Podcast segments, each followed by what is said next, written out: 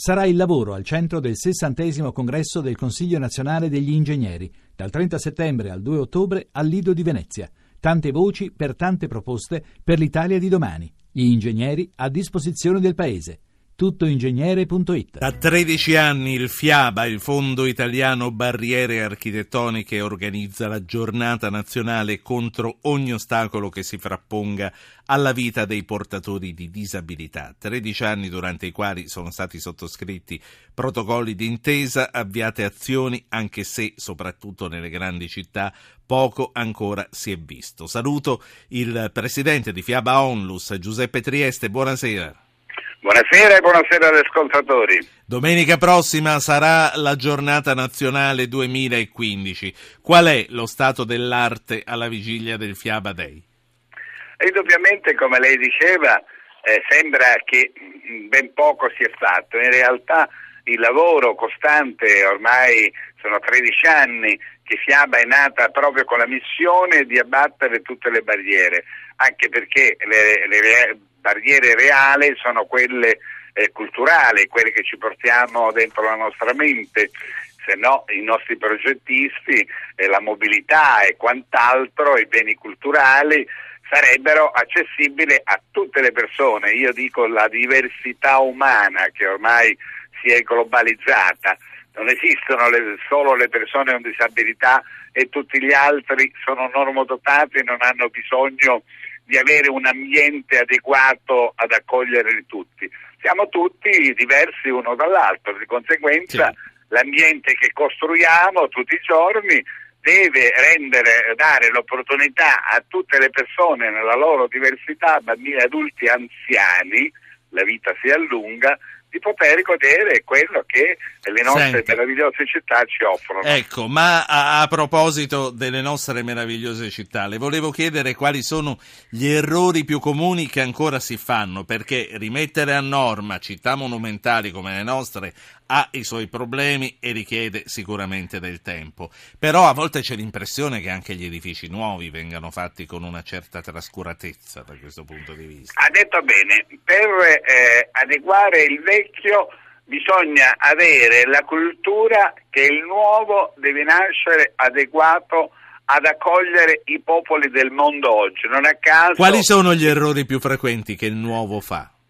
Ma diciamo che eh, il nuovo non rispetta eh, le norme perché noi siamo geniali, da decenni abbiamo pensato a come il nuovo può essere confortevole per tutti e è, quest'anno il tema è proprio educhiamo alla diversità. Sì. Formiamo Lei degli esempi no... non me ne vuole fare, ho capito. Magari ce li fanno no, gli. Ma sì. gli esempi sono quelli che vediamo quotidianamente tutti i giorni.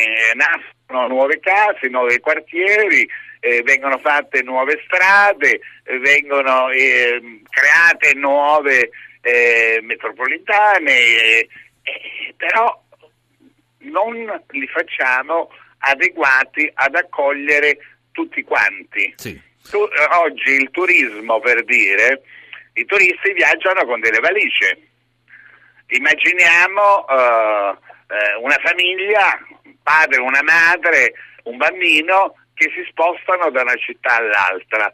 Vuol dire viaggiare con delle valigie, vuol dire viaggiare con dei passeggini, vuol dire eh, portare i propri genitori o i propri nonni è, è, qui che il problema non c'è il rispetto proprio capito, per le persone a ridotta capito. mobilità. Ho capito. Adesso vediamo se un esempio ce lo fa il, l'ascoltatore che chiama da Brunico. Edoardo, buonasera. Sì, buonasera, buonasera eh, e complimenti per la trasmissione. Grazie. Sì, dunque, io ho una figlia, la mia prima figlia, che è disabile dalla nascita, tetraparesi spastica e quindi ovviamente eh, si sposta con la carrozzina.